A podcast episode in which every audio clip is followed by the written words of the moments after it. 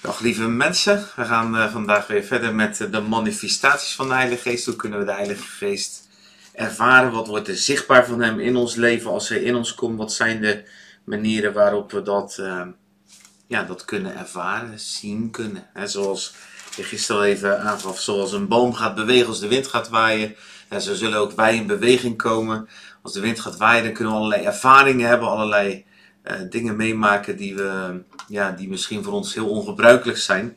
En dat zou in ieder geval logisch moeten zijn. Als God in ons komt, dan komt er iets in ons wat uh, heel anders is dan wat wij. Dus die twee materies die op elkaar eigenlijk raken, die zouden uh, ervaringen en gevoelens en, en, en, verschijnselen moeten hebben die wij misschien niet direct thuis kunnen, blij, kunnen brengen. Nou, eentje daarvan is de extase en um, de zinsverbijstering, um, het buiten jezelf raken. In het Grieks is het woordje extasis, wat uh, voorkomt in de Bijbel. En um, ja, wij, kennen dat woordje natuurlijk in het Nederlands, het woord extase. Maar um, de, het buiten jezelf raken is misschien eigenlijk wel een hele mooie vertaling. Die ook echt in het Grieks eigenlijk in de grondtekst ook uh, nou ja, aangegeven staat. Dus het extase is eigenlijk het, het buiten jezelf raken, verbijstering, een, een, een, toestand waarin je eigenlijk niet meer zozeer jezelf bent, niet zozeer met je verstand bezig bent.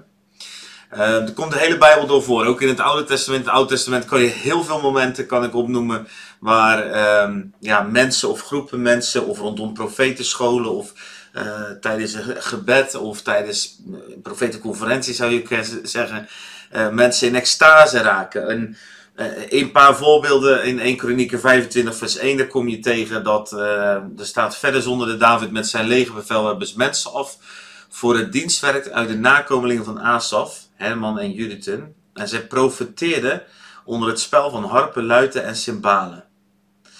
Dat woordje profiteren, dat is daar met profiteren vertaald, maar dat, dat is eigenlijk een woordje wat je vertaalde, wat ja, goed vertaald zou zijn met buitenzinnen raken. Dus in extase raken, in vervoering raken. Nou, lees maar eens in de Bijbel 1 Samuel 10 vers 10, daar kom je die woorden tegen. En uh, ook het woordje aanbidding, dat is misschien wel leuk om even te noemen. Je hebt zeven woorden die bij ons altijd vertaald worden met um, prijzen of aanbidden of God loven. Uh, maar in het Hebreeuws zijn er zeven woorden die daaronder liggen. En een van die woordjes is halal.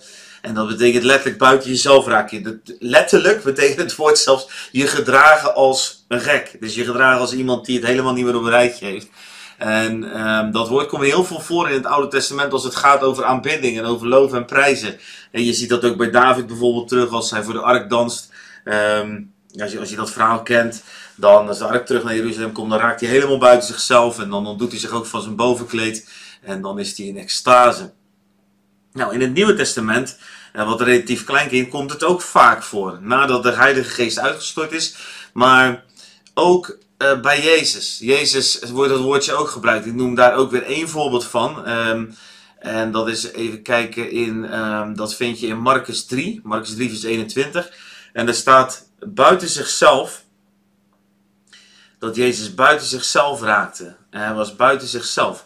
Je, moet, dus je zou die context even moeten lezen, Marcus 3. Dan uh, zie je dat hij is helemaal volop in de bediening. De bediening van bevrijding en genezing. En Jezus is zo buiten zichzelf van de kracht van de Heilige Geest die door hem heen stroomt naar deze wereld toe. Naar, naar het feit dat God zijn koninkrijk zichtbaar maakt op deze aarde. Dat hij eigenlijk ook niet meer te stoppen is. Nou, ik weet niet of u wel eens in de bediening gestaan hebt of wel eens Gods liefde of kracht uitgedeeld hebt, maar ook dat is herkenbaar. De Heilige Geest kan zo krachtig, zo vaardig om je worden dat je ja, letterlijk misschien niet, bijna niet meer op je benen kan staan van de, van de fysieke vermoeidheid, maar die kracht van God die drijft je door. En dat was ook in dit geval. En zijn discipelen gaan dan ook naar hem toe als het ware om hem iets af te remmen, om te zorgen dat hij ook uh, ja, uh, daarin nog voor zichzelf op een goede manier zou zorgen. Nou is Jezus natuurlijk Jezus, zijn wij mensen, maar in het Nieuwe Testament komen we volop mensen tegen die in extase raken, die in zinsbegoocheling raken. En ik denk ten diepste, als je kijkt naar dat woordje extase, dat het gaat over, dat, daarom vond ik het buiten jezelf zo mooi, dat je jezelf even kwijtraakt en dat God eventjes echt zijn woord en zijn dingen aan, aan jou kwijt kan uh, door de Heilige Geest. Um, wat je in het Oude Testament bijvoorbeeld ook kan lezen, in nummer, 25, uh, nummer 11 vers 25, daar zie je dat de oudsten gaan profiteren. Daar staat weer datzelfde woordje in buitenzinnen. Uh, ze raakten in extase, ze begonnen Gods wil bekend te maken, Gods woorden te spreken. En grappig is dat Mozes dan even later, twee teksten verder, in nummer 11 vers 29, vier teksten verder, zegt Mozes, uh, of, of alle van het volk van de Heer maar profeten waren, dat de Heer zijn geest over hen allen gaf.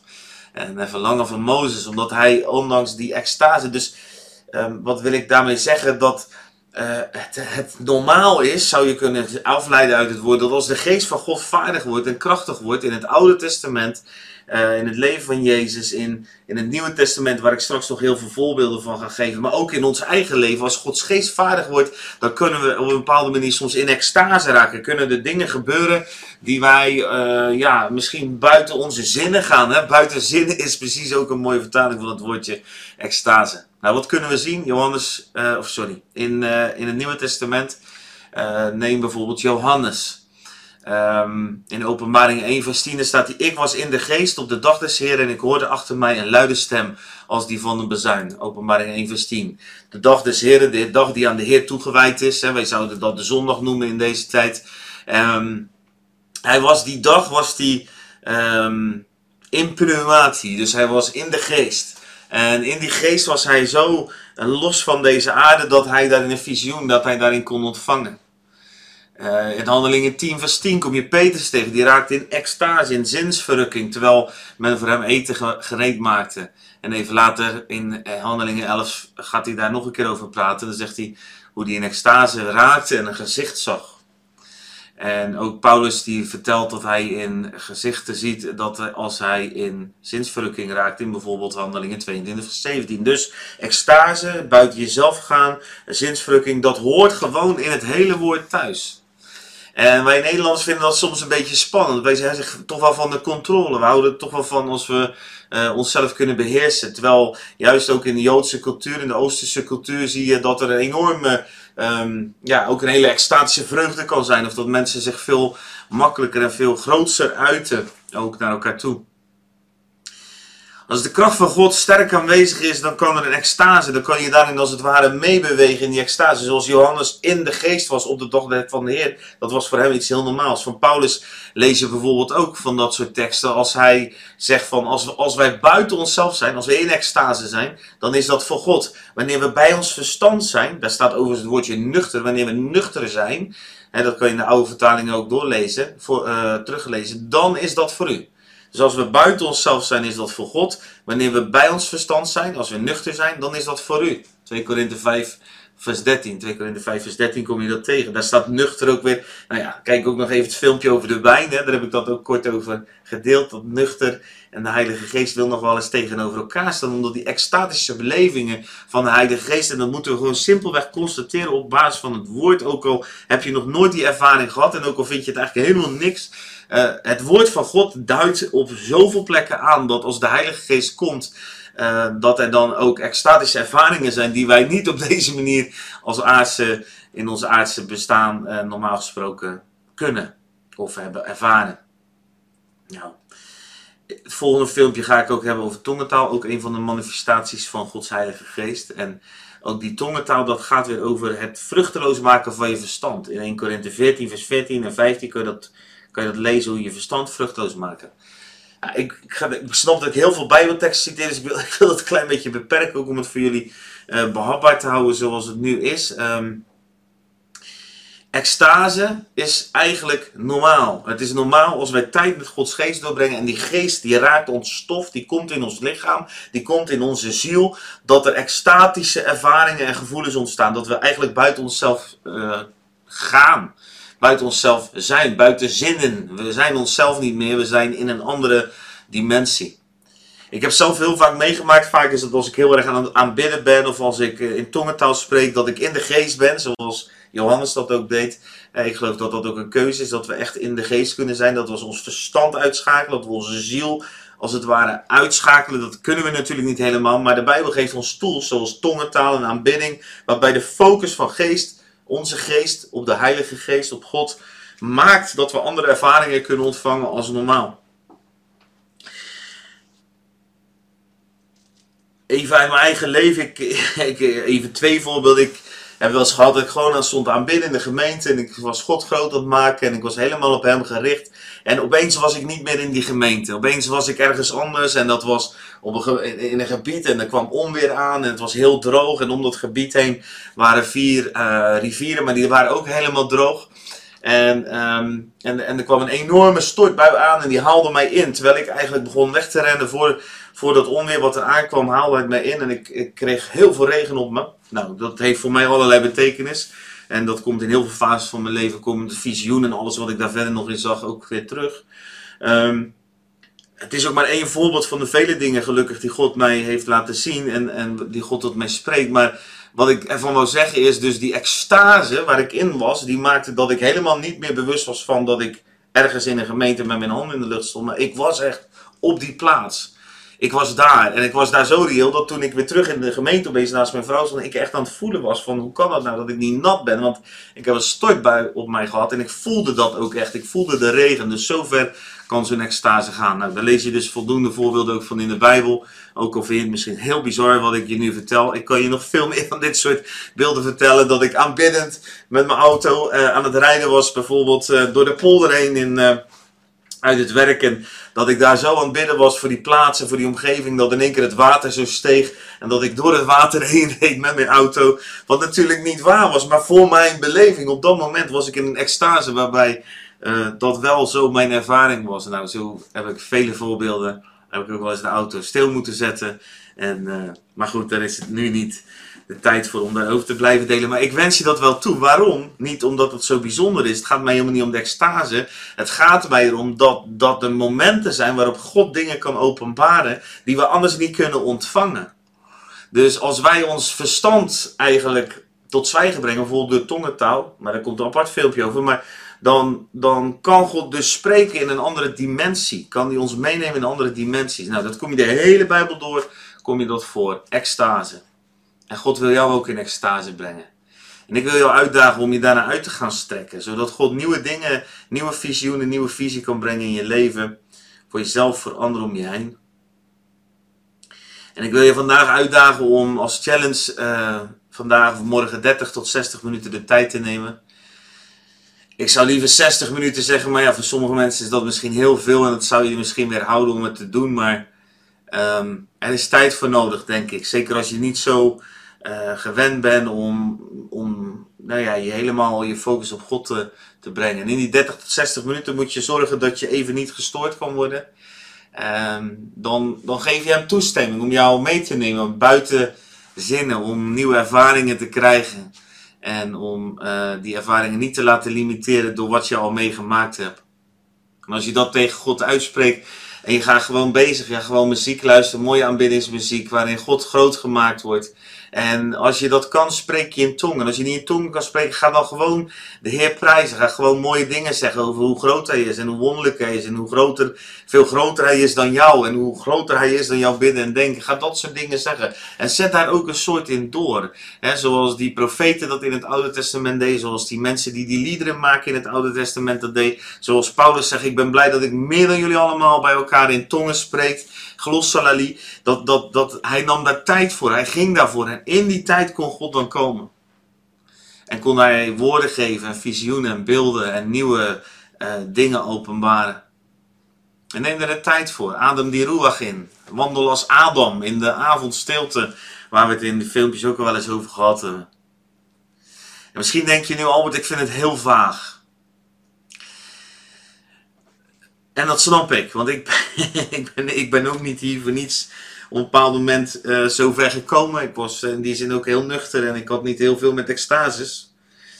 Maar ik wil je toch uitdagen om ervoor open te staan. Want kijk, alles wat wij in het leven echt bijzonder vinden en wat ons echt iets doet, zijn toch wel de momenten waarbij we extase ervaren. Hè? Dus uh, uh, de dingen die er echt toe doen, waarin we echt de vreugde ervaren, de echte blijdschap. Um, de momenten waarin we dingen zien of meemaken die we nooit meer vergeten. Dat zijn de momenten waarin we extatisch zijn. En dat heeft God in ons gelegd. We zijn naar het beeld, naar het uh, beeld en gelijkenis van God geschapen. Dus we mogen dat ook ruimte geven. We zijn spirituele wezens. Helaas neemt alleen de vijand dat wat in ons ligt en die gebruikt. Hè? Want dat is vaak met vagen. Dan denk je van ja, hè, is het niet occult? Of, of ik weet niet precies wat jouw gedachten zijn, maar dat waren mijn gedachten vroeger. Uh, van nou ja, dat is ook wel een beetje maf en dan ga je uitstrekken, vind je het gek, ja, dan ga je je ziel en ja, natuurlijk ga je wel wat ervaren, natuurlijk ga je wel wat voelen, maar dat is gek eigenlijk, want dan draaien we het om. God heeft ons gemaakt als spirituele wezens, geestvervulde wezens, spiritfulness. En, en die geestvervulde wezens, die, um, die wil God activeren.